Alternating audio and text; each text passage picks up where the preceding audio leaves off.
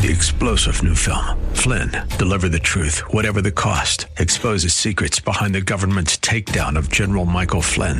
Flynn knew what the intel world had been up to. He ordered the first audit of the use of contractors. This set off alarm bells. He told the truth. He was the most dangerous person for Donald Trump to hire. They had to get rid of Flynn. Flynn, deliver the truth, whatever the cost. Available now. Watch it today. Go to salemnow.com. Salemnow.com.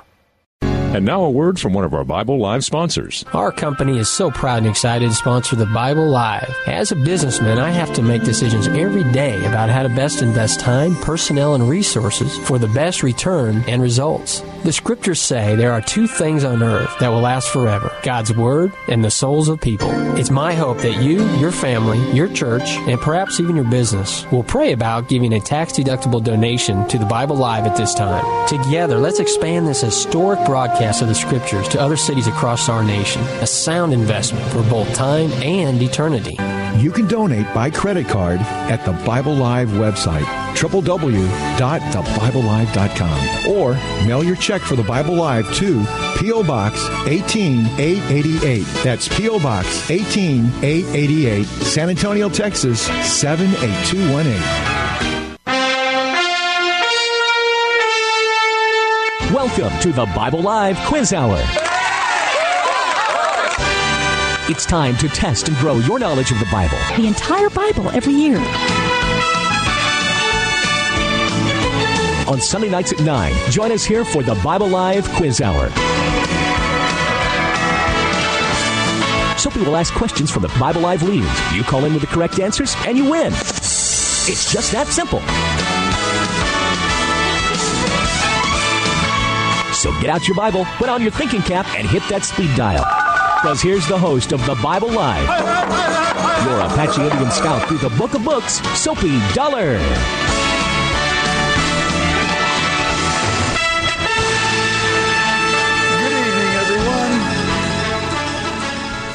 Welcome to the Bible Live. I went dead. All of a sudden, I went dead. The music went out. Oh, I could say something. You hear me, right? So I hear you in here. I don't know. No, oh, well, John can help us. He'll solve all problems, technical and otherwise. Well, uh, I'd like to work on the otherwise have, right after. Yeah, have show. trouble with your marriage? Just ask John. Have trouble with you know whatever. Got a pain in your left side? Just ask John. He'll get it straightened out. Okay, now that is that better? Does that help at all? No, I, evidently I not. So let's see what happens. All right. Yeah. Okay. Uh, as long as you can see and hear me, that's what's important. Uh, that's right. well, it is Jacob, J- Soapy and Jacob here in the uh, studio, and you uh, out there in your vehicle, in your ha- home, or at a place of work. Some folks listen from all over the place. We've got truck drivers that join us in the evenings, and uh, and all different situations. We're glad you're aboard with us tonight. We're going to continue. I didn't say bored with us tonight, uh, the, aboard, okay? So uh, we are going to continue uh, our way through the scriptures. We read Monday through Friday, as, if you listen uh, to this great station at 9.30 in the evening, as you're settling down for a night's rest, you get to hear a 10 to 15 or 15 to 20 minute reading from the scriptures and the entire Bible every year. Just the Bible itself. What I, that, that greatest program on radio, as far as I'm concerned. Letting you hear every chapter, every verse, every book of the Bible every year. We're coming down to the end of our uh, year, our journey through the Bible from Genesis to Revelation. We start in the month of November. Hey, I got a great thought. Yeah, what? Well, Revolution. Revolution? No, Rev. Let's try this again. Revolution. Revolution. You know, uh, remember Andy Warhol? Uh huh. Okay. He once made a painting called Revolution. Uh huh. And, and, the Beatles, Beatles once made a song. Okay, but his painting, as I was saying, is that when you make a revolution, you end up right back where you started. And That is and true. Gets, it gets it's colorful. It goes in a big circle. It fades and fades, but regains its color and comes back full color after it completes its revelation. How about that? Well, he's there- there's so something this to. isn't the book of Revelation. This is the book of Revolution. Oh, okay, so so there's something to that artist stuff after all. Uh, they do they do think a little bit. They just don't throw paint on the wall. evidently, I, I don't know. But anyway, uh, we have made as we make that journey every year. We have come now. Uh, this past week, we finished reading the last two chapters of the book of Jeremiah. And, uh, and then we read the entire book of Lamentations, which is Eichah in Hebrew, right? That is correct. It means just mourning and grief. It's like being in so much mourning. I'm in so pain. I, I, I almost can't say a word. I just go, ah, Ah, yeah, it's just it's deep, deep right. grieving and Yeah, that's right, lamentation. And uh, the word lamentation is too kind of uh, it doesn't exactly communicate that. It, it, it has the meaning technically lamentation, grieving, weeping, crying out to God. I always thought it was something I put on a, on a card I kept in my wallet. you know. Oh, I thought you were going to say have a laminate. medicine you put on a wound. Let me have a little lamentation on my yeah. But anyway, that's the book of Lamentation. Job is a book about personal suffering, and uh, Lamentation is is the uh, actually it's the follow up to the destruction of the temple in 586 BC when Nebuchadnezzar and his Babylonian troops came and they wiped out I don't know how many five six million I believe that were said to have died.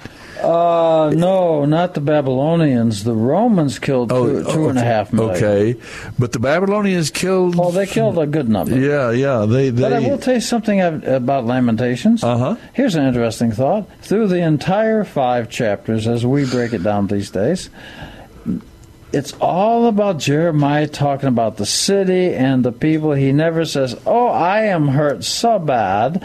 They really hurt me. They did this to me." It's not selfish at all. It's all nothing except concerned about others.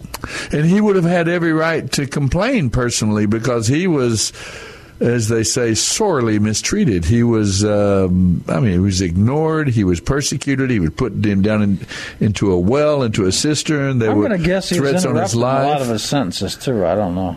Uh, he did what? I'm gonna guess. Uh, I'm gonna guess that he was interrupted in a lot of his sentences. probably probably a very frustrated guy very frustrated uh, but that's uh, as you and then he, and you pointed out last week he got uh, kidnapped Ah, yes, yes. taken down into In Egypt. chapter 43, he does get kidnapped, Mm-hmm. and he's taken down to uh, Egypt against his will. Uh-huh. And it's a very fast. Uh, chapter 43 is fascinating. And so he gets kidnapped. Of Jeremiah. Of Jeremiah, I'm sorry. And uh, all goes up through chapter 51. And at the end of chapter 51, it says that's the end of Jeremiah's prophecies. But we have a chapter 52, so somebody else wrote it. And Soapy, who wrote it? Probably, I'm, I'm guessed earlier that it was probably Baruch, his uh, executive assistant. He had a, he had a, an assistant, a helper that that worked with him. And it seemed like somebody else had a, a Baruch as well, or is it? Am I, it's a fairly common name. is it a, okay? It seemed like Elijah Actually, do you know what that means? Baruch, assistant. I'm guessing.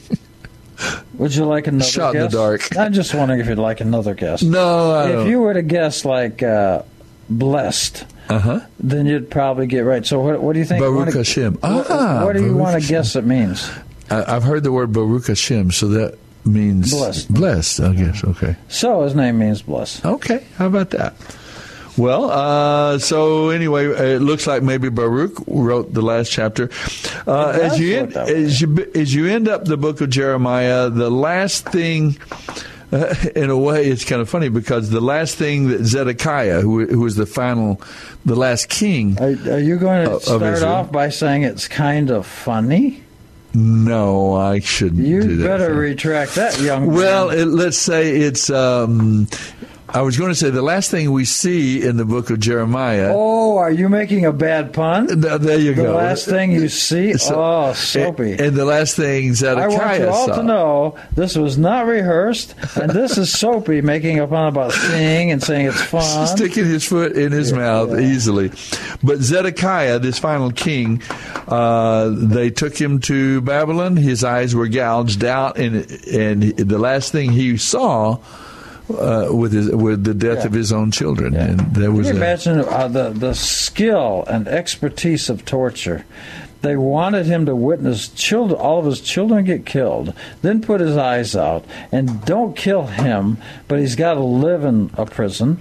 And the last thing he ever saw they can ever remember is the death of his children.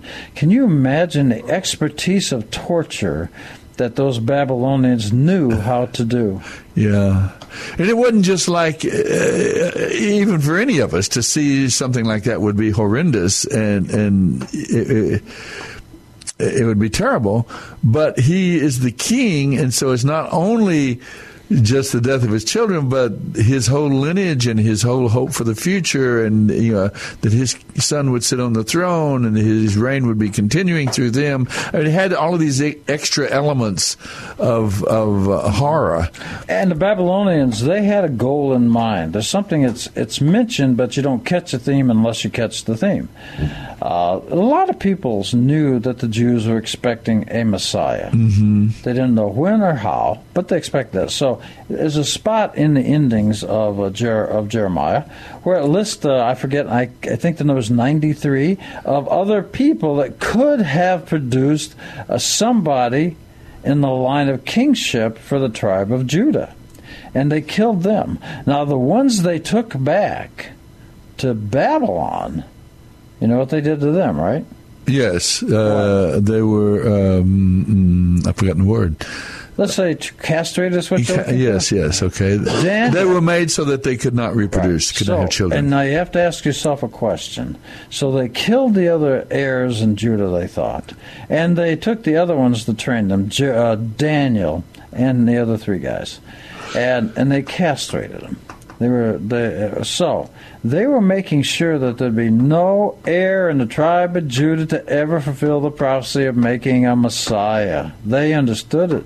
Don't you find that fascinating? Oh, I do. I, I, it, but actually, as we look throughout the scriptures, from the book of Genesis all the way, you know, to the, we continually see, uh, and of course, we attribute ultimately to Satan himself, who resists God and God's people and God's redemptive plan, that he's continually trying to cut off that lineage. Uh, even in back, oh, in the book of Genesis, and up to Abraham and up to Moses, and you see these constant interruptions of of, of uh, and we believe we see machinations on a spiritual level that that Satan is trying to kill off the Jewish people. The, the, the, because one of the promises to Abraham is that in his through his lineage, through the people of Israel, would come the, the Messiah, the Redeemer, the Savior, not only of of, of Israel but of the world.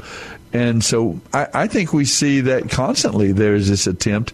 And of course, here we have an example of that, trying to cut off that that messianic lineage, that that promise of a redeemer that would come through the line of King David. You know, so, and I'm not going to dwell on this. This Mm-hmm. is a topic for another time. But you know, recently there's been different books written, and it's they seem to be uh, gathering a lot of steam, a lot of interest in the Christian world, Uh-huh. and I do read those books. And and it doesn't make any difference if I agree with them or not. Theologically, that's their theology. That's fine. Uh-huh. Uh, I, I'm a big guy. I can accept other people's religious thoughts. However, when sometimes when I find a term that's distorted, I, I sometimes I do have trouble with it. And we do find one of those terms here in the Jeremiah in chapter 51, verse 33. okay. Do you happen? Uh, yes. Yes, I do have a Bible. Let me see.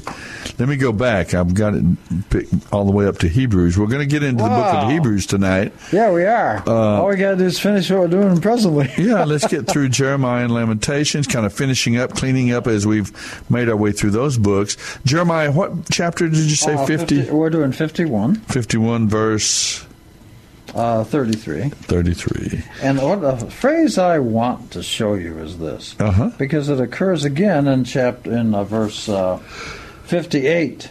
Uh, it's the same chapter, 51, 58, but Uh-huh. here it's 51, 33. And you see that phrase? He's called The Lord of Heaven's armies? Wow, that's a pretty accurate translation, and I'm really impressed. That's oh, great. That's uh, that that's actually Is that the says. phrase you're thinking of? Oh, no, I was thinking of the one they call the Lord of Hosts, but the actual translation is Lord's armies. Uh-huh. And the only thing I want to mention that for is that you know that phrase only occurs. It does not occur in the Torah. It only occurs in the writings after the Torah. It's the only time it ever occurs.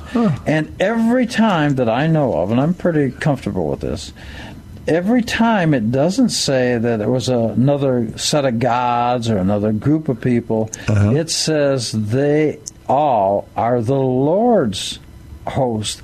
But the actual word that you got there is the Lord's army. That's actually the literal translation. That was pretty good. It's The Lord of Heaven's army. And the verse 58 says the same. This is Yes. what the Lord of Heaven's armies says. Every time it says those people are in employment, you might say, Uh-huh. of God. The Lord so of hosts. I, a couple of books I've read recently uses that term, and they make some extrapolations that are saying, well, this must be one book suggests, and he's he's okay to do that. It's his Uh-huh. book. He he paid for the paper to type it, Uh-huh. and uh, so, but he uh, he'll say things like he thinks the host are the other gods that got together in a collective, a co- cooperative, a corporation to rebel. And I read that, and sometimes, I mean, I hear grinding in my head because I'm thinking, well, that's not how that works. Now, it's okay that he does it. That's his thoughts, and he's selling uh-huh. books. But it always says they are in the employment or they belong in the domain of God, the Lord's host, the Lord's armies. Actually, that word that I translated is the correct word. Would that refer to angelic Well, hosts? now or- the question is, what are these? Are these good spirits, bad spirits, both? Is it angels? What is it? Or can it be people too? Yeah. it could. Or uh, could it be simply caterpillars and worms? Okay. Could it be believers who've gone on into eternity? I mean, I guess it's uh, generally speaking. If I, I I may be wrong, and we could get our listeners in on our conversation. Oh, do you have a phone number? Yeah, we do. We can have. The, if you'd like to call and be a part, maybe you have a thought about this. The, what does it mean? The the Lord of Heaven's hosts. Uh, you can give us a call. 210 is the area code, 340-9585. All during the next uh, hour and a half. You can join with us. 210-340-9585. And maybe, I I think that we generally think of the Lord of Heaven, the hosts of heaven. It would be the angelic hosts. And, so you uh, would consider them to be angels? you know, I've never actually made a study of it. Yes. But I think that's generally speaking, when we Gentiles read it, we just go, "Oh, that must be angels." Must be Uh, angels. You know, we we Anything we don't know, we call an angel. call it an angel. anyway, that I, I think, but maybe someone has an idea out there. But uh, you come down to those final chapters of, of Jeremiah. We see uh, uh, the last thing Zedekiah sees is children being uh, slaughtered before his. That's pretty. That's pretty him. bad. I don't think uh, that's good time for him. I'll, and as you say, uh, it's the last Yeah. thing he sees. But you know what's interesting to me? Mm-hmm. What? Well, thank you for asking. A a Uh, in chapter fifty-one, I'm sorry, Uh-huh, yeah, uh-huh. it's fifty-two. Uh, oh, I think I know what's interesting yes. to you. Okay. Let's just take a look at that. Uh huh. What verse? Uh, I think it starts at uh, 17, goes through 24. I Okay. believe. Wow, that's a lot of reading right there. Well, you can read it if you want. Okay, uh, the Babylonians broke up the bronze. Oh, I know what you're going to get to. You here. know what I'm going to get to, and I don't even have to the- finish What the Babylonians did, they broke up the bronze pillars in front of the Lord's temple, the bronze water carts, the great bronze basin called the sea. Remember, uh, folks, you remember all these things when we read about the the building of, of uh, Solomon's temple uh, during the time of Solomon. Uh, the sea, you know, the large uh, laver for washing, ceremonial washings, and so on. All of these articles that were used in the uh, in the temple, and they took they made a list here, an inventory of all of these things that they took away to uh, to Babylon. Whenever after they had destroyed the city and the temple and so on, uh, they took all these items and it lists in great detail Oh, thank you. I was going to mention that. what they took with them. Uh, but you're going to mention the fact that there's one very significant Oh, item should we make that a question? that's not what was not included. Yeah, that's good. What was not included? that you would expect to be. Oh yeah, with all yeah, with, with certainty you would have thought, well, that would surely be So listed. everybody has this. 10 seconds to call him. before uh, Jacob is just busting with the answer here, so you so better call quickly if you want to tell us what was this. What was this very important item from the temple that was not included in this very extensive uh, and seemingly um, complete listing of the items from the temple, the instruments and so on, that were taken away from it, Jerusalem and taken back to Babylon? And I might mention that 70 years later, when Cyrus returns the people, there's also another list given, right? Yes. And then it it's almost it's this list probably that was pretty much. preserved And for them. everything is, as you said, so detailed, and with the main item is not mentioned. Are you going to give them a few more seconds, or are you going to tell us what it is? let's say uh, let's say five more seconds, and you all forfeit. I win. How how about we give them through the break? Oh, Because we got. oh. He is so much wanting to say who this, what this was, but let's let him give him a little time through the break, Oh, and Soapy, we'll you're come too back. much of a preacher. A little bit of a tease there. What what was missing from that list in Jeremiah chapter 52, which, by the way, was written probably by Baruch. We already talked about it. His name means blessing. His was an assistant. Uh, eh, he was there. He was the one that took. Jeremiah's final messages, his sermon, took it to the king. No, well, uh, now let's let's not uh, go too fast on that. Okay. The, the last verse in fifty-one Uh-huh, says, "Up to here are the words of Jeremiah." So he's so Jeremiah's prophecies they ended at the last verse in fifty-one. Uh huh.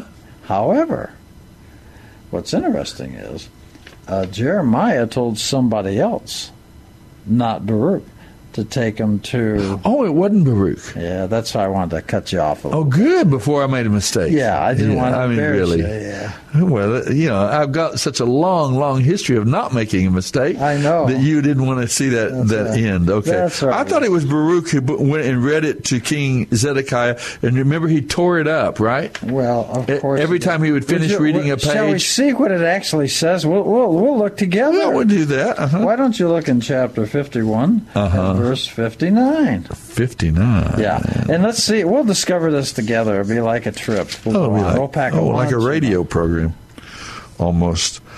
I'm looking at.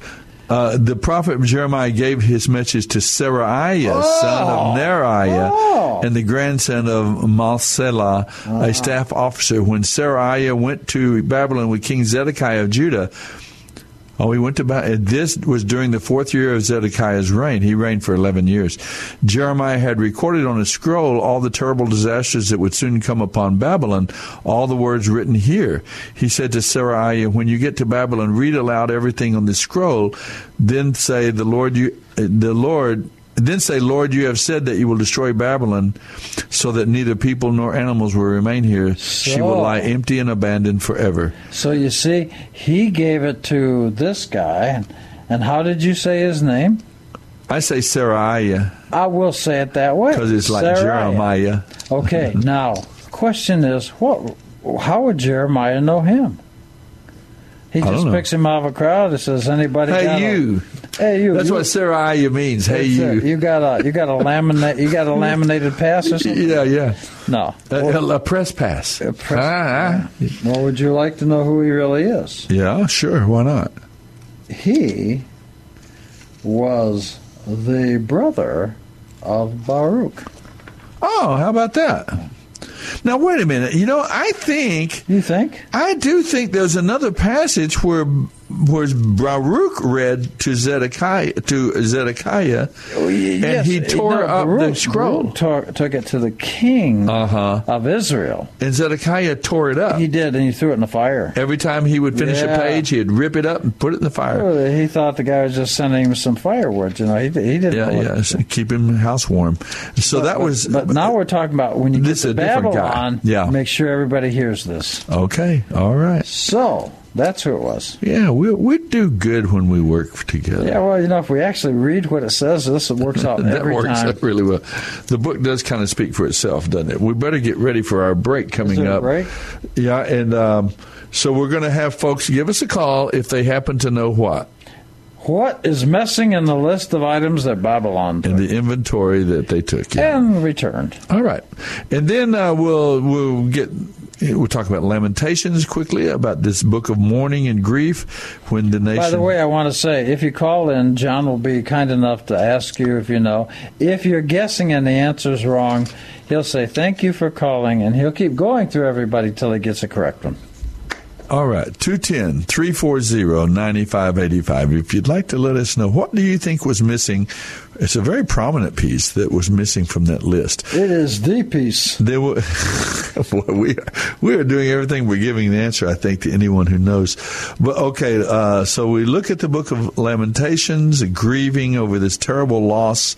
Uh, that that Je- Jeremiah had been warning them it's going to happen. It's going to, for decades, uh, 40 years of ministry, he had been trying to warn the people uh, to to trust God, go back to following after God, leave their idolatry, their false gods, and, and uh, the nation just wouldn't do it. They were they were a divided nation, like America today. We're a divided nation. Those who would follow after the God of uh, who we believe helped establish America, and upon whom you know so much. Well, now we seem to be a nation walking away from that legacy of faith and trust and the, the uh, our biblical heritage being based on uh, the scriptures and so on. So, So don't be offended if you don't get the answer right, but we'll keep going until we get the right one. Okay, there are a lot of similarities between the time of Jeremiah and the time that we are living today, and maybe we can talk about some of those similarities. Maybe we All of that when we come back. Okay, we're going to take a quick break, and uh, the Bible Live will return, and we'll go into the Book of Lamentations and on into the New Testament book of Hebrews. Don't go away.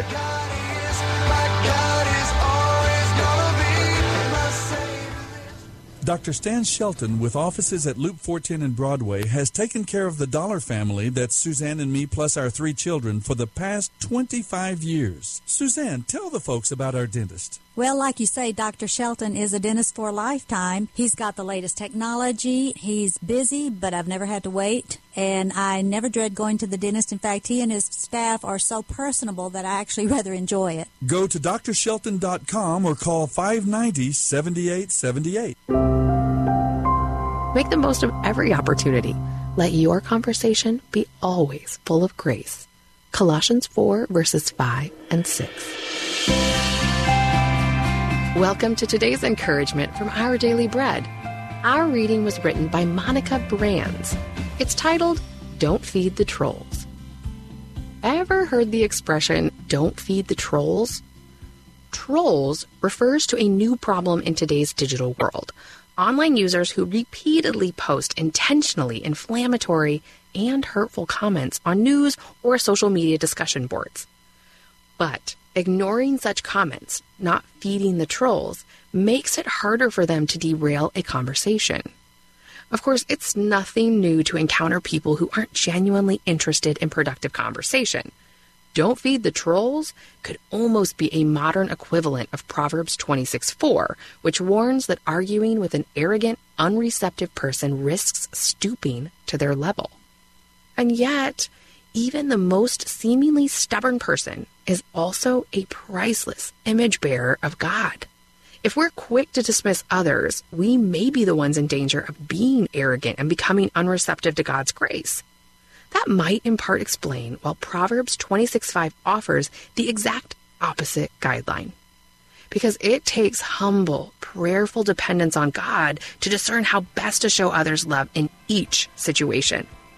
Sometimes we speak up, other times it's best to be silent. May we find peace in knowing that the same God who drew us near while we were still in hardened opposition to Him is powerfully at work in each person's heart. Today's encouragement was provided by Our Daily Bread Ministries. If you'd like a smartphone that's really smart, download the OnePlace.com app, the app that will inspire your faith daily and provide answers to the biggest questions of all. OnePlace lets you download your favorite pastor's programs and listen even offline or in airplane mode with easy connections to your Bluetooth speaker or dashboard. To download your free OnePlace app, visit the iTunes App Store or the Google Play Store for your Android device and search for OnePlace. That's OnePlace. Hey, this is Bob Waliszewski. Thanks for listening to Plugged In. Eight months have passed since 23 year old Alessia Cara released her profoundly personal sophomore album. Filled with tracks about maturity and lessons learned from difficulties, it was an album that showed fans just how real this artist could be. Speak now or forever, Alessia's tangible relatability has found its way back on the singer's follow up EP this summer. Laced with more personal stories and lessons, each of these six tracks exhibits further growth as Alessia sets boundaries, learns to love herself, and recovers from breakups. The only caution here is the profanity that occasionally mingles with the heartbreaks and the lessons. See our full review at pluggedin.com slash radio. I'm Bob Waliszewski for Focus on the Family's Plugged In.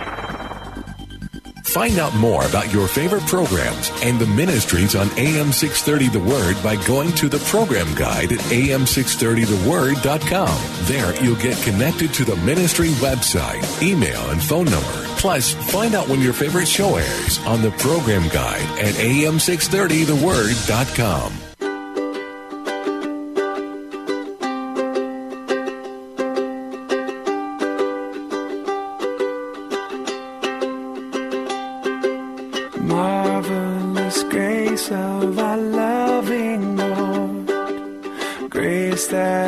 exceeds our sin and our guilt.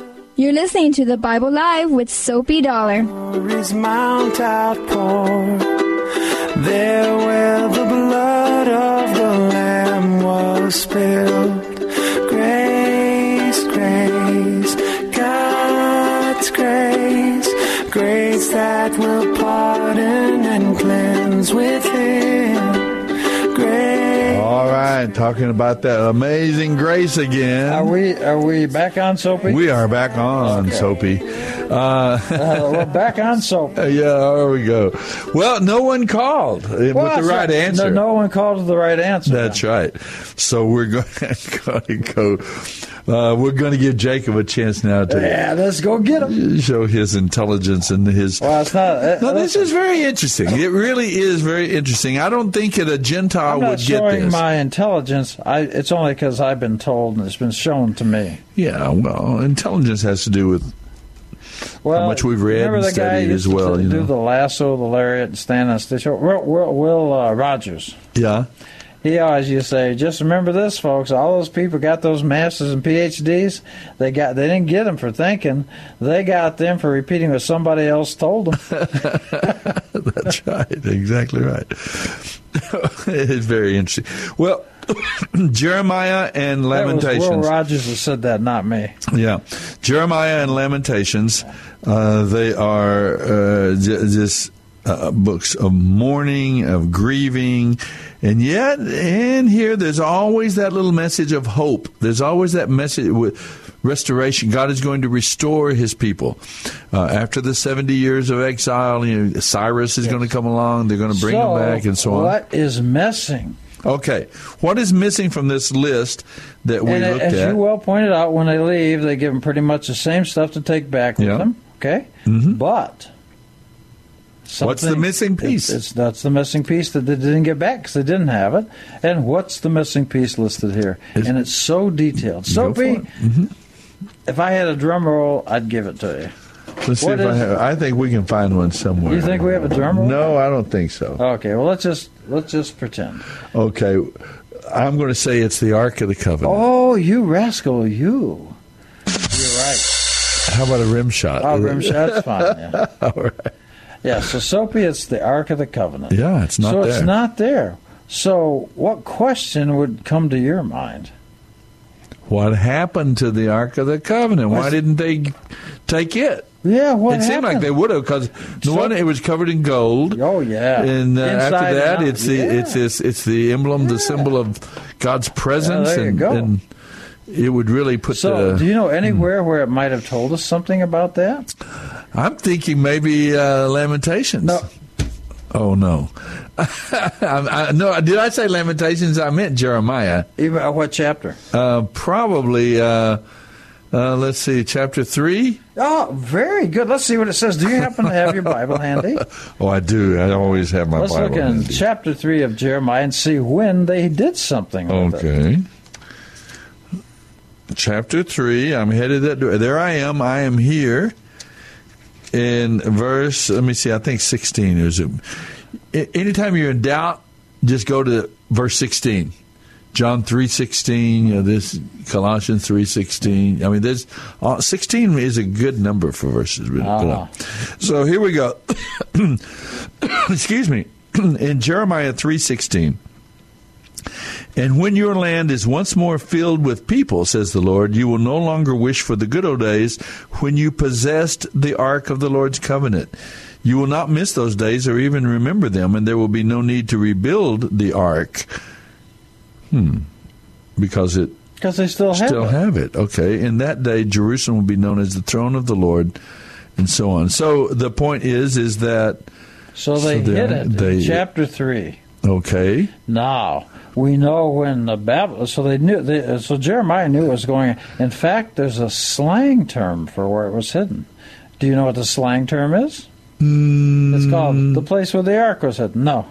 it's actually called. They'll never guess that. Yeah, it's uh, it's called Jeremiah's Hideaway. Okay, Jeremiah's hideaway. Okay, did Jeremiah ever tell us where that is? Well, he does. So we got the list of Babylon's coming way back in uh, 52.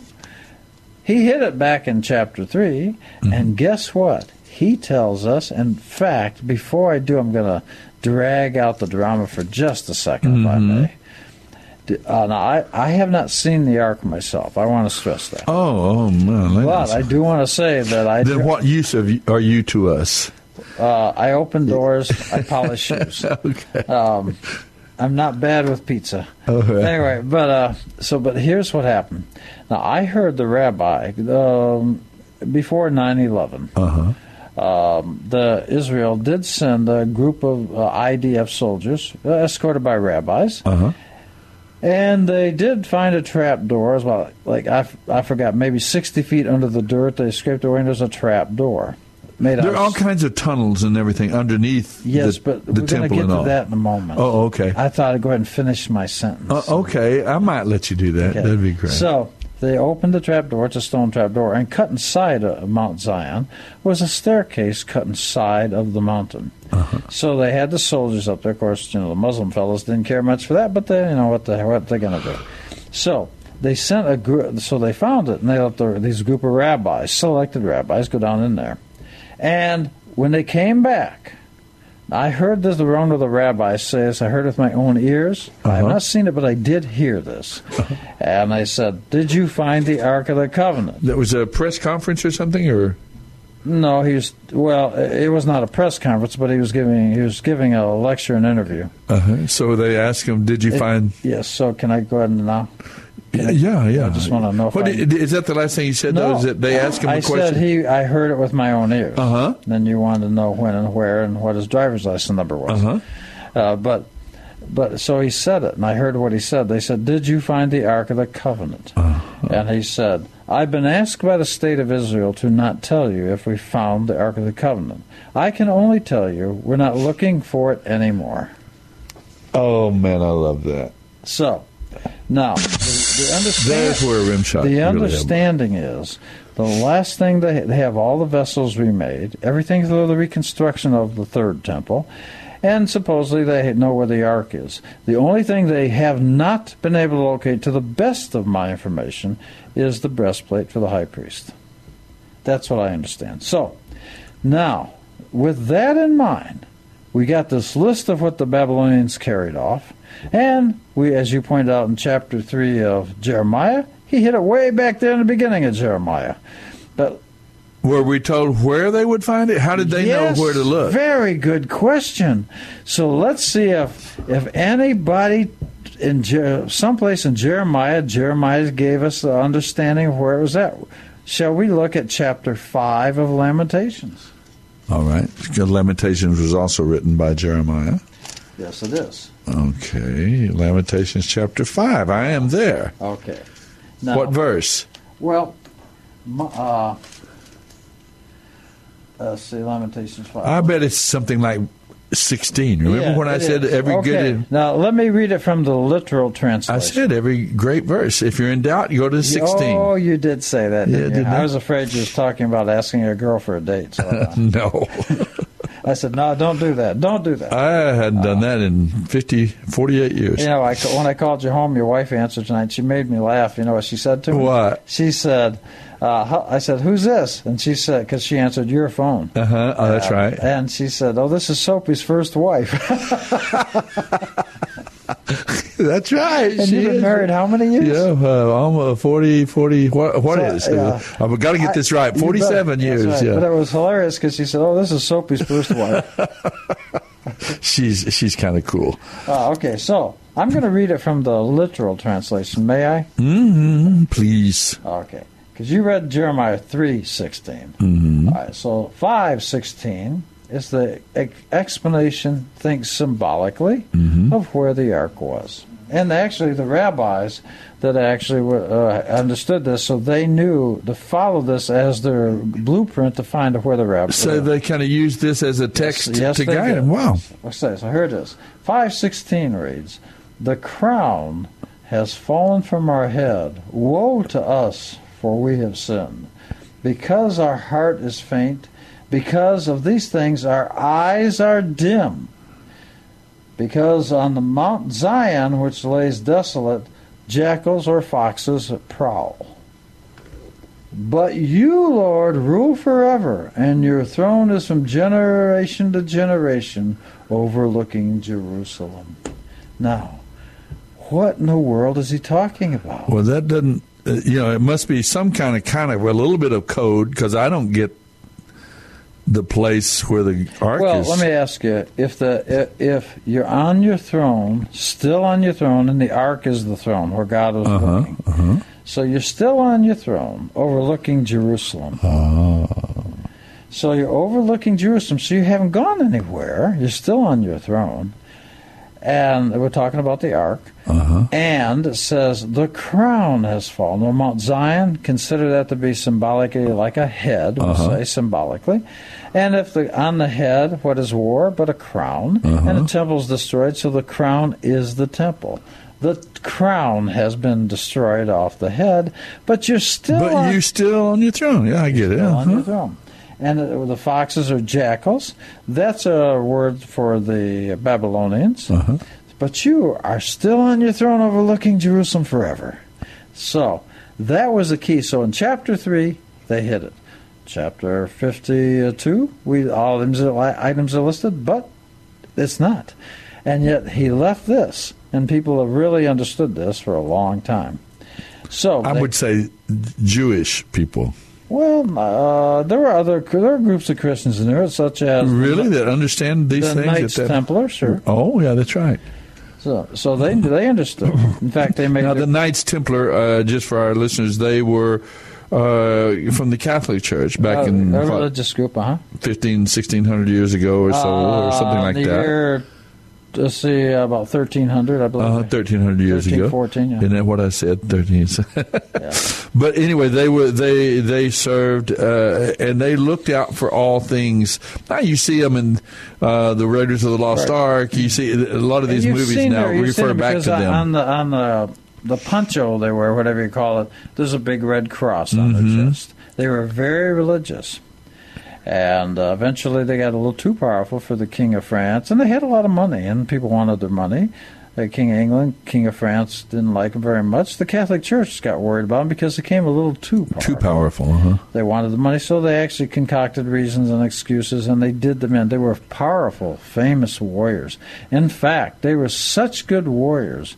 The small band of them had actually taken the Holy Land back and chased the Muslims out. now, while they were camped, they built, they made their billets, their camp on top of uh, on top of Mount Zion. And as you started to say, there was lots of tunnels, and they spent a long time searching those tunnels for the Ark of the Covenant because they understood this passage. The Knights Templar. Yeah, isn't that fascinating? It is. It really is. Um, and evidently has a a real place in the history of the nation of the land. So the Knights Templar were looking, and so this this passage was looked at and and identified as one that might t- give us a hint or tell us where the Ark of the Covenant was hidden. We knew it didn't get taken to Babylon because it wasn't in that inventory list. Right. And so the idea was it's there. And in this passage from Lamentations was taken to mean, to give a hint as to where the crown was. Because they walk on top, but you're still on your throne overlooking Jerusalem. Mm-hmm. So you're inside, you see. Mm-hmm. Now, just as an interesting point, updating this. Mm-hmm. Later on, a second temple was built and also destroyed. We know about that. And who destroyed that? Rome. Roman. Oh boy, give a pick curtain number but it was three. Herod's temple. They, they say Uh, he. but, but uh, the Romans destroyed it. Well, no. Let me see. What what was it? Let me see. We we read about the restoration, Ezra, Nehemiah, the restor- the build, rebuilding of the temple, I didn't talk the about altar. who's building. I'm talking about who destroyed it. I, I know. I, I'm just kind of Ezra, Nehemiah. They rebuilt, and then Herod came along, and he. Uh, added to it, and they made it again, uh, sort of magnificent building again, and so on. Uh, and then that was the temple that was destroyed by the Romans in 70 AD. Is that, That that good- is correct. Okay. Yes. Now, when the Romans destroyed it, they took all the treasures once again to Rome. And all the items they carried to Rome, the one thing that's not there again is the ark. Really? Okay. Hmm. Now, in I've been to Rome four times, and uh, there's something called the Arch of uh, Titus, and it's a big archway as you go into Rome. And you know what a relief shelf is? Like an art Sure. relief is where something's a shelf and like characters are sta- on the shelf, but it's out from the base itself. Right, Right. uh-huh. So it's called a relief art. Well, on there you'll see the Roman soldiers and the slaves they en- and and the uh, and the slaves they they had they employed to carry all the treasures of the temple back because a lot of gold and that kind of things. And what's interesting is they're carrying the menorah and the other items, but what's not on that relief or on that shelf on that the Arch of Titus One more time. is the ark is not there. Now, above that, in Latin, is a phrase on that Arch of Titus, and it's in Latin, and we adapt the phrase in English, and anybody can Google this that wants to, and you'll be shocked to know this. It's not e pluribus unum. You'll be shocked to know this, as I was saying. um, it, it is hip, hip, hooray. And what that means from Latin is, hooray, Jerusalem is destroyed. So when somebody stands up, hip, hip, hooray, they're saying Latin for hooray, Jerusalem is destroyed. Anybody can Google it and find it. Isn't that fascinating? Fascinating. It truly is. Uh-huh. And uh, and uh, so, at any rate, so now the um, the menorah supposedly is still intact, I, I guess, from what I understand. And it's intact in the lower levels, the recesses of the Vatican. They also bought. Really? Brought, Huh, yes. that's in fact, in 1887 or so, uh, there was a letter written by a cardinal in Rome, and he referenced that he'd been down there and seen it. Well, in about 1960, mm, 65, one of the top rabbis in Israel wrote a letter to, you know, there's a pope, there was a German pope that's now retired, right? But he was a pope for a while. That was uh, Pope um, Gregory? No. Well, let's let's just say he's retired. Okay. And so he, he was the secretary for John Paul II. Uh huh. But he was the secretary before he got promoted to pope for a couple of years. And one of the head rabbis in Israel wrote a letter to him. I read the letter, it's been published, and said, Do you have the ar- the menorah? The menor- Which, by the way, tell folks what the menorah is. It's Why don't you tell them? uh, it, it's the seven. Uh, it's a, a, a candelabra with, with seven. You've seen it before in movies, and of course, of course Yeah, you've yes, seen I it. Of have. course, with it has the seven uh, place for seven candlesticks.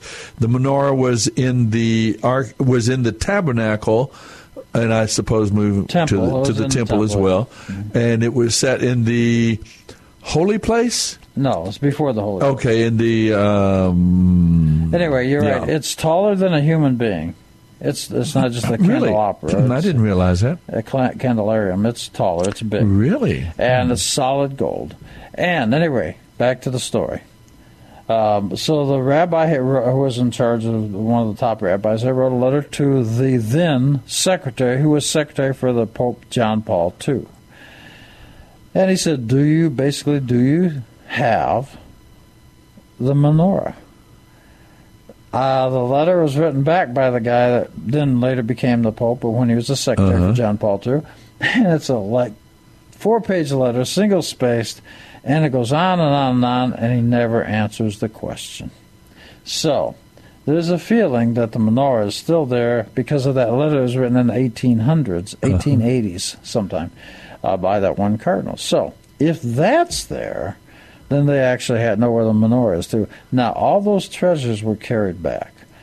Now, so that means that, and they hooray, and uh, people don't know. They go to a party, they go hip hip hooray. Yeah, of But they course don't. not, yeah. People do not realize that what they're saying from Latin is hooray, Jerusalem's destroyed. They don't know that. that that's okay because they don't know. But so it's so that's the the lay of the land on this thing, and that's some of the facts. Isn't that fascinating stuff? It's all kind of it's alluded to in uh, Jeremiah Lamentations. It's a part of the the grieving and the the uh, weeping over the loss and the destruction of. And at the end in Jeremiah, before he finishes his prophecies, he names 11 nations that will be punished uh, eventually, and that he promises that he will restore restore Israel into the land of Israel. And so, if we in Jerusalem and uh, Jerusalem yeah. back, sure. And I don't want to get to uh, sidetrack too much, but Israel was reestablished in a Jubilee year. Exactly 50 years later, on another Jubilee, Jerusalem was taken back. Huh. Isn't that interesting? Yeah, very Yeah.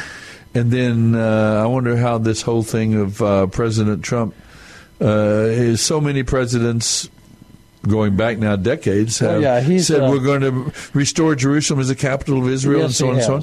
yeah. And he actually moved the uh, Yeah, embassy move to the- Jerusalem. The, and- embassy, yeah. And it's interesting because it was the only country in the world that the embassy of America was not in the designated capital of. Uh, and Jerusalem is the designated capital. The Tel Aviv is the biggest city, but the capital was Jerusalem. It was the only country in the world that didn't have the American embassy in its designated capital. They were worried about aggravating the Muslim world, that kind Yeah. of stuff. At any rate, But I don't think Trump worries about aggravating anyone. Everything. That's he's a little bit like Jehu. I've said it over and over again, uh, and that we read about in the Oh, I thought you were talking about me. huh? no, no, I said Trump. Yeah. I know. Yep. I've met the other guy. Okay. Anyway, so there we go. So there's kind of a. Now I do want to point one thing out to you. May I point one more thing out? Please do. Okay. Look at chapter 51. I couldn't stop him, folks. If he he's well, he's I'll, got I'll, his, I'll make it quick, but this is Okay, good. important for edification purposes. Sure. Where is it? Uh, 15. No, 5115. Oh, Jeremiah again. Yeah, yeah, Jeremiah. Yeah, fifty-one fifteen. Now, I want to point out something. Remember how we've talked about for a few years about the order of stuff that goes on with God creating it. And I know in our culture, and I always say this in our culture, I understand wisdom is like the most, uh, the most precious thing you can have. That's the ultimate. Uh huh. Yeah, yeah. However, biblically, that is not the way things go. It's always wisdom, understanding, knowledge. So I don't know what, how you're using that, but um, in in our in the in the in the actual reading in the fifty one fifteen, it actually says, uh, "He made the world by His power and established the world by His wisdom, Mm-hmm. by His understanding." He stretched out the heavens. And then in 17 it says, All mankind is stupid, devoid of knowledge. And uh, because they're not listening. So Uh-huh. it goes in that order. That's what I'm pointing out. Wisdom, understanding, knowledge. In the Proverbs it does that. Every place in the Bible it does it in that order. Now, I understand in our culture wisdom is the best. Uh-huh. That's not biblical. The Bible always, always, always puts it in that order wisdom, understanding, knowledge. Yeah, we usually think of knowledge as being good, but it's the foundation, and then you build, you become, you gain uh, understanding, and then wisdom is the right application of the. What my theory about that is that uh, we actually agree, but we've changed the the the understanding of the words. I think Yeah, we- has we- changed. Yes, we've edited and we've improved. God should have just asked us before. No, no. I don't think we're actually believing something different, but No, we've re. no, we're not. I think we've redefined the words. To, but it, to be, it, it seems like I've thought about that a lot, and and it seems like that's what we've done. Uh, we're still saying the same thing if we, but we have to redefine the terms. Well, Evidently, it, yeah, language changes and Language understanding changes. of, However, words. biblically, the only thing, if, you, if you want to be a purist, Yeah. I, I'm stressing that idea of purity. Sure, I got it. So wisdom was that that spark, that seed that God created, and then I sort of like I put a seed in the ground, and with my understanding, I know I let it grow, I water it, I, I let it grow, and then I know that if I take that seed, because I've got knowledge, I can work with it and make bread out of it. Uh-huh. But that takes my knowledge. But first, the wisdom has to be the seed that God gave. That's how they approach it. And then you have understanding and then knowledge. Yeah, I understand Yeah, yeah. the growth. Well, I- we I- out of time. We're going to have to go to the Book of Hebrews. Yeah, yeah. break. We we got through the. Let's let's move then from the Tanakh, from the Hebrew Scriptures, jump over now centuries later. Uh, the Messiah comes, the Redeemer, Jesus uh, of Nazareth appears, claims to be that long-awaited, promised Messiah, Redeemer, and carries out his work and ministry. And then uh, he goes to glory. He ascends to the Father, and we begin the, the church age, the era of God's Spirit. But that's quite a bit before the Book of Hebrews. And uh, that, even that before the book of Hebrews, uh, but in the first century. But we're jumping ahead, Wade, and we'll continue now our discussion. Gun Show is the first Don't go away. weekend of Open the eyes of my heart,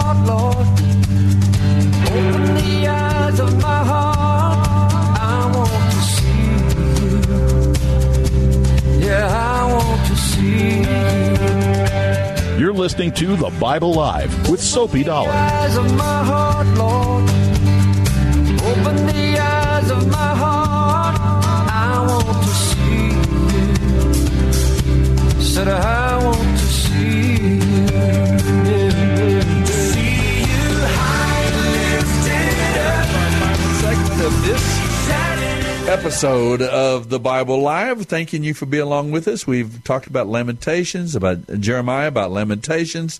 Uh, fascinating stuff there from the scriptures.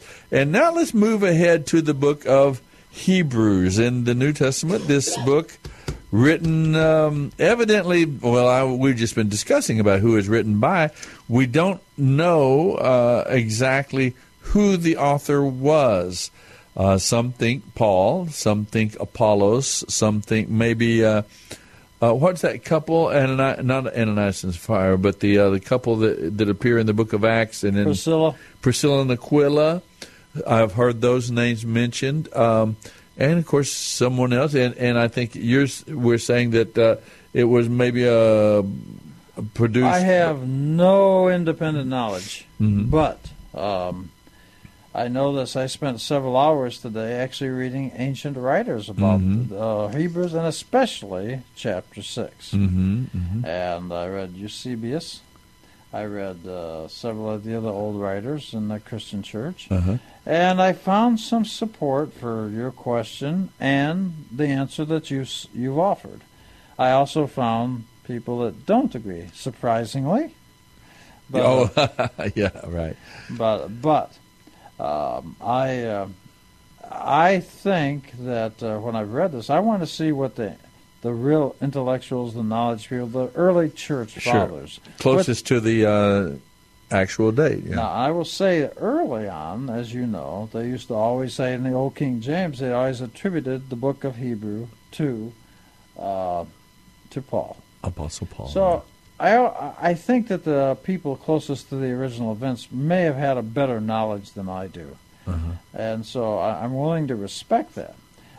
I don't know who wrote it, but today, and with the readings I've done today, I spent several hours reading it today. The writers and ancient writers, I guess you call them, uh, they kind of have convinced me that Paul may probably was not the writer. But I did discover something else that I mentioned to you before the show. The, Every- the quality of the Greek. they said it was the most pristine, most excellent Greek in the entire New Testament. So whoever wrote this was truly a real liter- literate Greek. And Hmm. Which made me think maybe of Apollos, Well, it could, because he be was him, or it could be he was know. a Jew, Jewish, but well, also Greek. it could be him, or it could be somebody else. All we know for sure, but we do know this: that they also have identified that the things he's quoting from was the Greek translation, the Septuagint, Uh-huh. not from the Hebrew. So they're able to discern it because of the choice of Greek words, and he was quoting. For, so we they knew know that he was using the Greek translation. In fact, let me just clear something up. Uh-huh. We all know about the uh, translation of the Torah into Greek. Now, the Septuagint is only only the first five books, the Torah, and that's pr- and those are pretty accurate. Mhm. I can. I don't think anybody, any in their right mind, that's a halfway, you know, halfway of a scholar can criticize those. Those are good, but after you get past that, the rest of it is very poorly translated. So when people refer to the Septuagint, they're not talking about what you call the Old Testament. It is only the first five books of the Torah. The rest is translated, but it was not done nearly as well. Oh, very interesting. Well, uh, when we come to the book of of Hebrews, for the one for one, we get the word Hebrews. I mean, those are that's Jews, right? It is so a it's Jews, yeah. it- it's a book evidently by a Jew uh, for yeah. the Jews. It's primarily, and the the general understanding that I have is that the uh, book was written. Uh, it references at, at times of, of, persecution and destruction. I mean, it was It the does, first century except was one of the things I when I was reading today that they Mhm. point out is because there was a debate when was this book written. Mhm. Well, they've all the scholars generally, especially the more uh, Mhm. antiquated scholars, and I think this sounds right because the destruction of the temple is not mentioned. right. So it seems to be, but they do mention Moses, and and here, of course, talks in chapter three about Moses. And by the way, did I ever happen to tell you that Moses talked like Elvis Presley? No, I never told you that. I, I, I'm not sure you've ever mentioned that to Oh me. yeah, uh, John. Did you know that Moses talked like Elvis Presley? Yeah, because he, went up to Pharaoh, and he said, "Pharaoh, uh, uh Pharaoh, you can do anything but stay off of my subdued juice." That's it, huh? yeah, That's blue, that. blue suede shoes, you know, subdued juice. All right. we'll give you the honor of another rim shot tonight with that one. That's that's all right. Well, okay, let's go. We're talking to Jews now. I just noticed while ago reading those opening verses. It it, it says, "Long ago, God spoke many times and in many ways to our ancestors Uh-huh. through the prophets." And and so this is a book written to Jews, evidently by a Jew. He said, "Our ancestors." Uh, you know, that, that's not absolute certainty, a but it's a good good thought. yes, uh-huh. Uh, and now, in these final days, he has spoken to us through his Son. God promised everything to the Son as an inheritance, and through the Son, he created the universe. The Son radiates God's own glory and expresses the very character of God, uh, and he sustains everything by the mighty power of his command. When he had cleansed us from our sins, he sat down at the place of honor at the right hand of the majestic God in glory. This shows that the Son is far greater than the angels, just as the name God gave him is greater than their names. Now, he goes on to, to establish in the whole book of Hebrews here, he's talking about the the excellence, the preeminence, the superiority of the Messiah to first place here the angels. Then he talks about the old system, about the sacrifices, about the, his his priesthood. Is, uh, the Messiah is greater than Moses, greater than and and so on. So he's he's presenting here throughout the book the superiority of God's redemptive plan. The Messiah uh, is is our ultimate high priest. Mean, although he's not from the tribe of, of Levi, Well, you see, now that's one of the reasons that I I don't know, but I know what troubles me. I don't think Paul would. My personal Mhm. opinion, I don't think Paul would make that error. And and to anybody that's familiar with this, it does appear that uh, I I think he's trying to justify it. Don't get me wrong, Uh-huh. because when we get over to chapter seven, he's talking about what's in here they call Melchizedek, but Uh-huh. it's, actually, it's actually Melech Zedek. Uh-huh. Melech is king, Zedek is righteous. But in English, you put together, it comes out like a name, like Melchizedek. Uh-huh. Mm, it's not really what it is. King of righteousness is what it is. But we know back with, uh, was it chapter 14 in Genesis, is it? I believe it Uh-huh. is. Uh, that uh, Abraham saw Melchizedek, or Melchizedek, if you like. And, that, and, uh, and bound to him, I don't- right? I don't think he bowed. Or he gave tithes he to gave him. tithes, yeah. I don't. I don't. Okay. The Jews don't bow. Uh-huh. Uh, but um, the uh, there's only once that that took place, and then the next guy had to correct it. But anyway, um, but uh, the um, so and the question is, see, in Jewish understanding, they know exactly who they feel. They know exactly who that was and who his mom and dad are.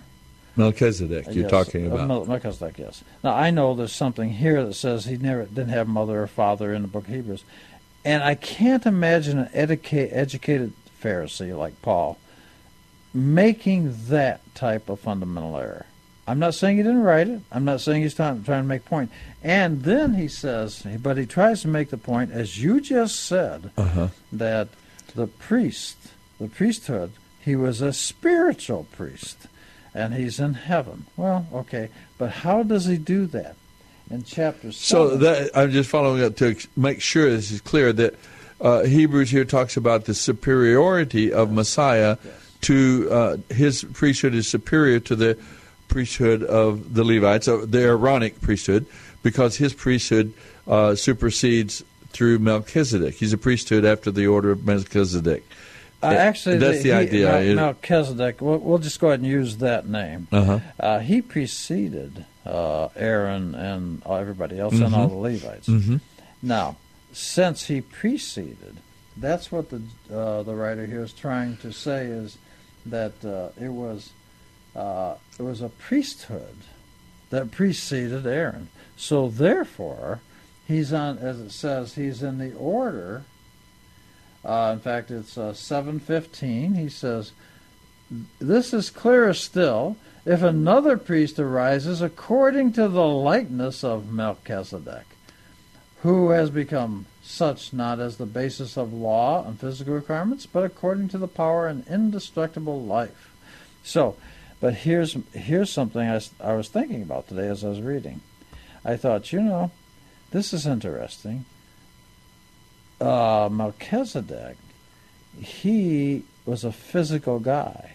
Uh huh. But and the the point that this writer is trying to make is that there's a different priesthood from the tribe of Judah, because Jesus is from Judah, and he becomes the priest in heaven. But the, his proof of that is the example of a physical guy with Abraham back in chapter 14. That uh, that caught my attention, and I thought, you know, that's an interesting point because uh, he's not he doesn't go to anything except a physical priesthood. And of course, the idea here is then he makes the leap that Jesus is from the tribe of Judah and he's in heaven as a priest. Well, that's fine, and that's that's his theology, and that's okay. I accept. But I notice that he doesn't have proof that he could be from the tribe of Judah. He's trying to make the leap that if Melchizedek could be a priest, and he's not from the priest of or the family of the Levites, then and he preceded, then you can have somebody from a different branch other than the Levites also be a priest. That's what he's trying to prove by example of Right, Melchizedek. and and and, he, and he's saying that the priesthood of Melchizedek precedes uh, Aaron, the Aaronic priesthood, and that it is superior in the sense that Abraham, who is the progenitor of the Jewish nation and all all Jews, that that he paid a tithe to uh, Melchizedek, and so he's making that point that that's a, a priesthood of superior, and it, basically it comes. He's quoting Psalm 110, where verse four. David says, "The Lord is said to my Lord, sit in the place of honor at my right That's hand." verse one, not verse four. Uh huh. Until I humble your enemies, making them a footstool under your feet. By the way, it's interesting, uh, and this is an, it, this is interesting and important for a different reason than what we've quoted. That's right. It was all throughout the Hebrew script that part of God's promise to the Messiah was that He would make the nations uh, uh, he, a footstool under your feet. I will humble your enemies and so on. I will extend your powerful kingdom from Jerusalem. You will rule over uh, your enemies when you go to war, your people, and so on. And verse four Wait says. You get to the verse. I am. And verse 4 says, The Lord has taken an oath and will not break his vow. You are a priest forever in the order of Melchizedek. And that's where it is the Right. idea is, Right is coming from, that quoted in the book of Hebrews. That's right. And there's no doubt it says that. Mhm. However, it, uh, the rest of it goes on to say after verse 4 Mhm. that because you are a righteous king. Okay, So- I, I go back to it. I just so, closed uh, my Bible. I, I closed that book. I, uh, I know, I, I heard it slam. Uh, I don't slam my Bible. No. Okay, so, uh, uh, that was W 110, verse 4. 110, verse 4. Anyway, my, but my point is. Found it once, I can find it again. Of course I you know can. I can. Yeah. You left breadcrumbs, I think. There you go. Verse 4. The Lord has taken an oath and will not break it. You are a priest forever in the order of Melchizedek. Uh-huh. Um, Hebrews. Okay. Uh, uh, the Lord stands at your right hand to protect you. He will strike down many kings when his anger erupts. He will punish the nations, fill your land, with lands with corpses. He will shatter heads over the whole earth. He himself will be refreshed from brooks along the way. He will be victorious. Right. So I don't, I So, don't know what you were going to say about those verses. well, I was just going to say that, and that's fine. But in a sense, a king doing his kingship stuff Uh-huh. is is a priest, in the sense that he's carrying out the duties of the king. So therefore, as carrying out the duties Sure. of the king, Okay. he would be, in a sense, the priesthood of kingness. And that's kind of how the the old folks took it. Uh-huh. But that doesn't make it uh, doesn't make it right. But it does go on to say it's interesting, and I found this uh, rest of 110 to be interesting. That uh, he, that he's going to uh, your people will volunteer freely on the day you come to power. Um, the Lord has sworn, and He will not change His mind. You're under the court of Mel- Melchizedek, and you'll sit at His right hand. He will shatter kings in the day of His wrath, and He will judge the nations. I find that fascinating. That uh, I found it fascinating when I started when I was studying it today. That Jesus was sitting at the right hand of God. Do you know why? The hand of judgment. No.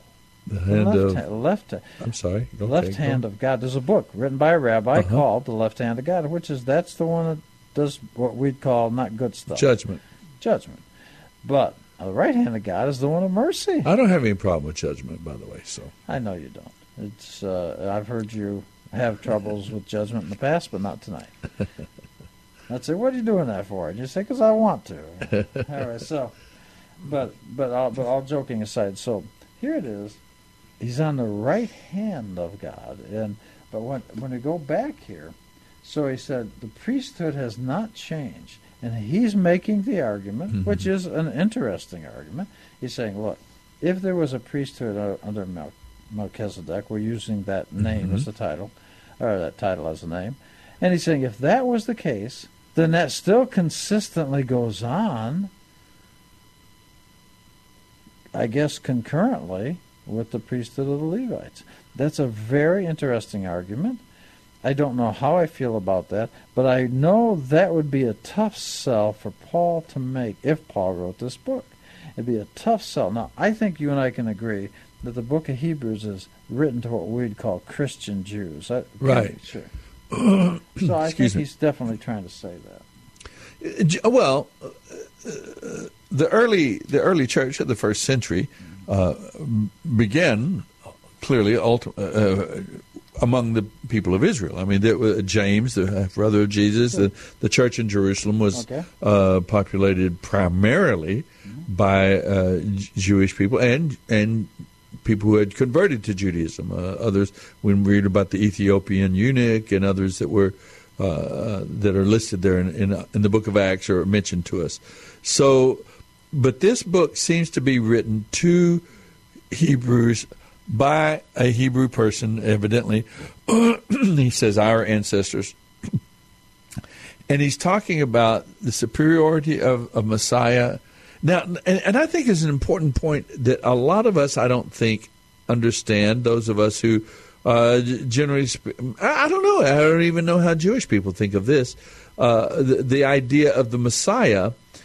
The Messiah is the Messiah. Now, I'm not talking about uh, others who were saviors in a given era, Right, like there- Moses there- or there's like there's uh, several messiahs, but there's only one the Messiah. the Messiah, this uh, ultimate Redeemer that's mentioned in Genesis chapter three and alluded to throughout the Right, right, right. all these We got- got prophecies the- and so on. understand each other. The the Messiah, uh, I, I think we have to, we need to understand as as believers today, as we read the New Testament, the the Messiah is actually has two, how would you say, identities.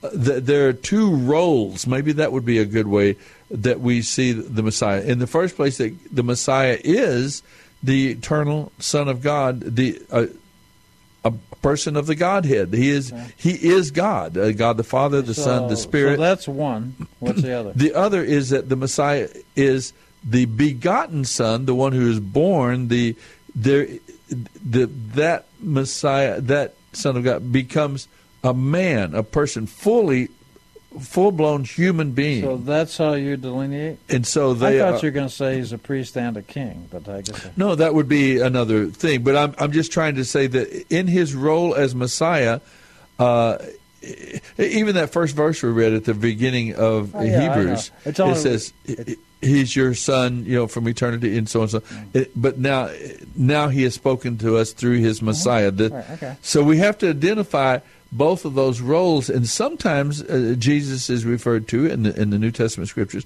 as the eternal Son of God. John, in the opening verses of the book, of the Gospel of John, in the beginning was the Word, and the Word Okay, with so your point is he's both God and he's a man. Yeah, and, and on the other hand, he has a role to to fulfill. To be our redeemer, to become Okay, our Messiah, but, uh, he had to live a perfect out life. There, are the two items you're referring to is that he's God and a man? Yes, and in his role as the man, he had to live a perfect life of faith and trust and obedience to the Father let's say- as a man, so that he then could be our substitute, our the Lamb without blemish, without spot. and take upon. And so that that being a part of the formula, it looks like what the book of Hebrews is saying is in general is establishing the superiority of the Messiah, the redemptive plan of God, and this one that God would send to fulfill the redemptive plan of God by being the Lamb of God. And he's saying that generally speaking that for the Hebrews here they're going under persecution, they're going under problems because of their uh, faith in Christ and and some Well, of them were saying it it's getting because of that, but, but yeah. Oh, well, uh, some of them it, it was a part partially of that, but th they he's saying for some of them that may it might be getting just a little too hot in the kitchen. It's too hot. If there's too much So pain he's writing involved, this in- as a letter of encouragement to Jewish Christians. but at the same time, it has a, a, a little bit of a warning there now that you can't.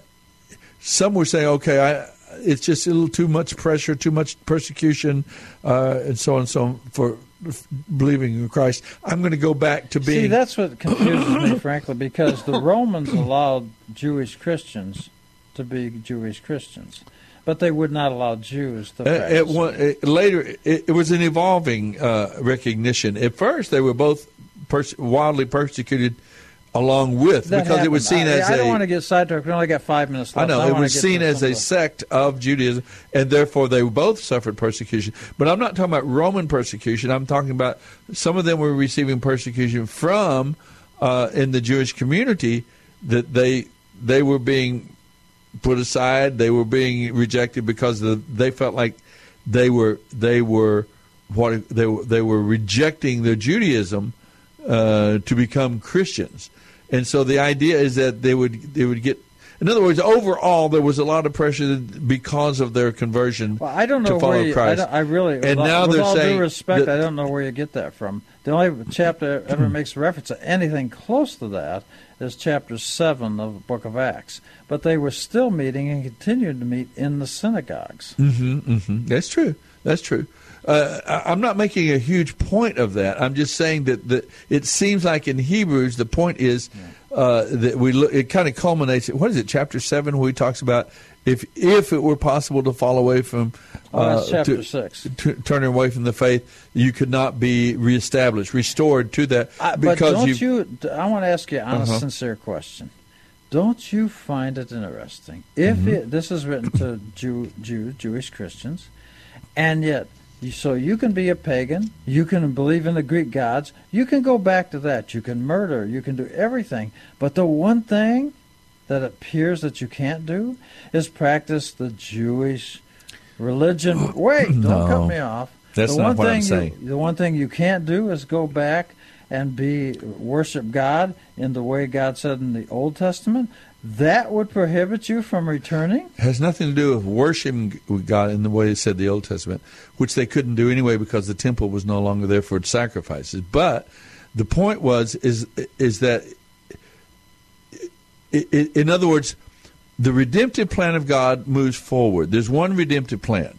It was always through the Lamb of God slain before the foundation of the world. Okay, I got that. and so, but it rolled out progressively, and and some of them because of the pressure they were saying, okay, I'm just going to go back to believing at this level, and I'm going to unknow what I've found out about the Messiah. And he said, no, that you, you can't, can't- unknow what you've known. Your understanding of that passage Yeah. is that he cannot do that. Yeah. And then he, if he's fallen away, he can't return. And he said, if it were listen, he said, if you if it were possible to fall away, which I believe he's saying you can't fall away because I believe in the in Hey, the. we uh, didn't get to the important stuff. eh, I believe in you know the the security of the believer. But if you could fall away, you couldn't be restored. And that's just he's just simply making that point. Go ahead, and we're ending up our program. Thanks for being with us, folks. We so appreciate you being along with us. And Jacob always ends by always, saying, uh, always be the kind of person you would like to have for a parent. Amen goes there. Thank you, folks, for being with us. We'll see you next week. The Bible Live is dedicated to helping restore the Bible to our culture. Mailing address is P.O. Box 18888. That's Box 18888. San Antonio, Texas 78218. Hear the entire Bible every year on the Bible Live, weeknights at 9:30 on this great station. Then join Soapy every Sunday evening at 9 o'clock for fun, inspiration, and valuable prizes on The, Bible, Live Quiz Show. Visit our website, BibleLive.com. That's BibleLive.com for more information about Soapy and the Bible Live broadcast. You may also order materials at the website and make tax deductible donations to help minister to our military personnel and broadcast the entire Bible every year to America and the world.